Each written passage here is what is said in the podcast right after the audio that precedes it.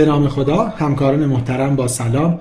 من ریاحی هستم متخصص قلب و عروق این سومین شماره از مجموعه CardioPoint هست و این بار با موضوع داروهای ضد انعقاد خوراکی و به ویژه ها در بیماران مسن مبتلا به AF نکته اول و مهمی که باید به خاطر داشته باشیم این که در بین بیماران AF افراد مسن دسته بسیار مهمی هستند به دو دلیل.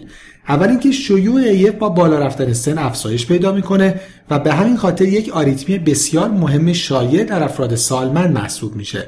و دلیل مهم دیگه این که از نظر eligibility برای دریافت anticoagulant به منظور پیشگیری از stroke افراد مسن بر اساس CHA2DS2-VASc score به خاطر سنشون حداقل یک یا دو نمره می‌گیرن ضمن اینکه با توجه به comorbidity های بیشتری هم که این بیماران دارن عدد این scoring در اونها بیشتر هم میشه و به همین جهت در ریسک بالاتری از stroke هستند. در مطالعات هم دیده شده که مشارکت ریتم AF به عنوان یک risk factor برای stroke با افزایش سن بیشتر میشه و مثلا از 1.5 درصد در افراد 50 تا 59 سال به 23.5 درصد در افراد 80 تا 89 سال می‌رسه. و این نشون میده که AF در بیماران مسن risk factor بسیار قوی تری برای بروز stroke هست نسبت به افراد جوانتر. اما در practice عملا هر چقدر سن بالاتر میره شانس تجویز anticoagulant برای بیماران از طرف سیستم درمانی کمتر میشه. اتفاقی که در خیلی از field های دیگه پزشکی هم دیده میشه. یعنی بیمارانی که high risk تر هستن و سود بیشتری رو از درمان می‌برن خیلی وقتها درمان کمتری می‌گیرن. این مطلب به صورت کمی در مطالعات هم دیده شده که فقط برای کمتر از 45 درصد بیماران eligible anticoagulant تجویز میشه و سن یکی از predictor های مهم هست برای اینکه بیمار anticoagulant بگیره یا نه و دیده شده که با افزایش سن شانس تجویز anticoagulant به صورت significant کمتر و کمتر میشه.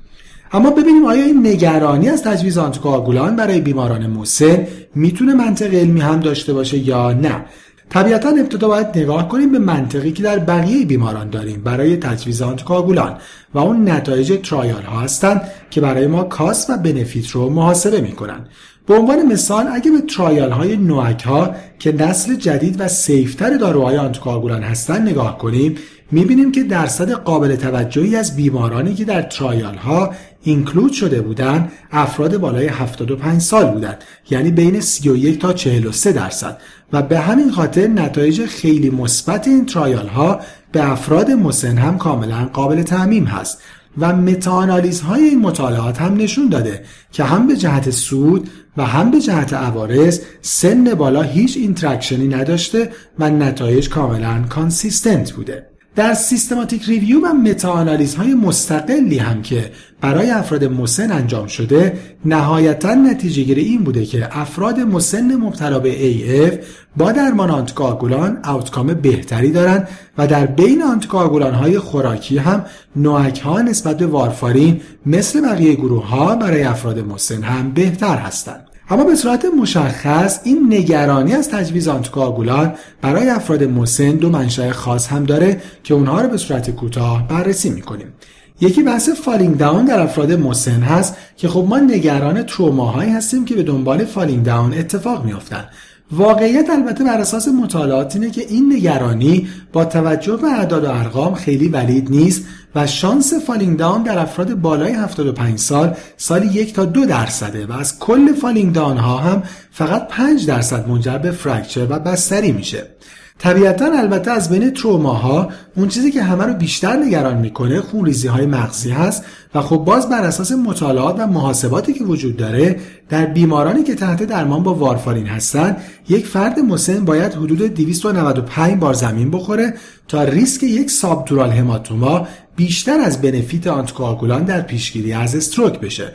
و با توجه به اینکه نوک ها شانس اینتراکرانیال بلیدینگشون خیلی کمتر از وارفارین هست این عدد نامبر نید توفال برای این داروها خیلی از این هم بیشتر خواهد بود و می‌بینیم که این عدد نگران کننده ای برای اینکه ما بخوایم بیمار رو به خاطرش از یک درمان مهم مثل آنتیکواگولان محروم بکنیم نیست. نگرانی دوم درجات مختلف دمانس در افراد مسن هست. اولین نکته که در این مورد باید به خاطر داشته باشیم این که بر اساس مطالعات اگر یک فرد مبتلا به دمانس دچار استروک بشه وضعیتش بسیار بدتر خواهد شد و function و قدرت شناختیش و شانس اینکه یک زندگی مستقل داشته باشه خیلی کمتر خواهد شد. نکته دوم این که بر اساس مطالعات انجام شده AF خودش یک risk factor برای دمانس هست و درمان آنتیکاگولان در افراد مبتلا به AF شانس ابتلا و پیشرفت دمانس رو کمتر می‌کنه. پس به عنوان نتیجه گیری باید در practice به خاطر داشته باشیم که سن بالا، frailty و دمانس هیچ کدوم contraindication و یک exclusion criteria برای درمان anticoagulation نیستند و برعکس این بیماران در ریسک بالاتری برای ابتلا به stroke هستند و از درمان آنتیکاگولان سود زیادی می‌برند.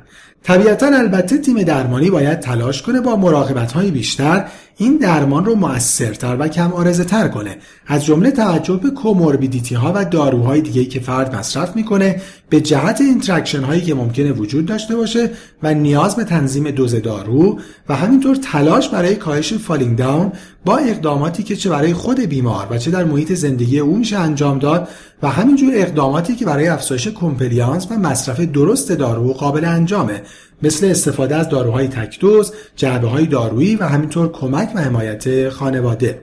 امیدوارم که این توضیحات برای practice شما مفید بوده باشه. از توجهتون سپاسگزارم. خدا نگهدار.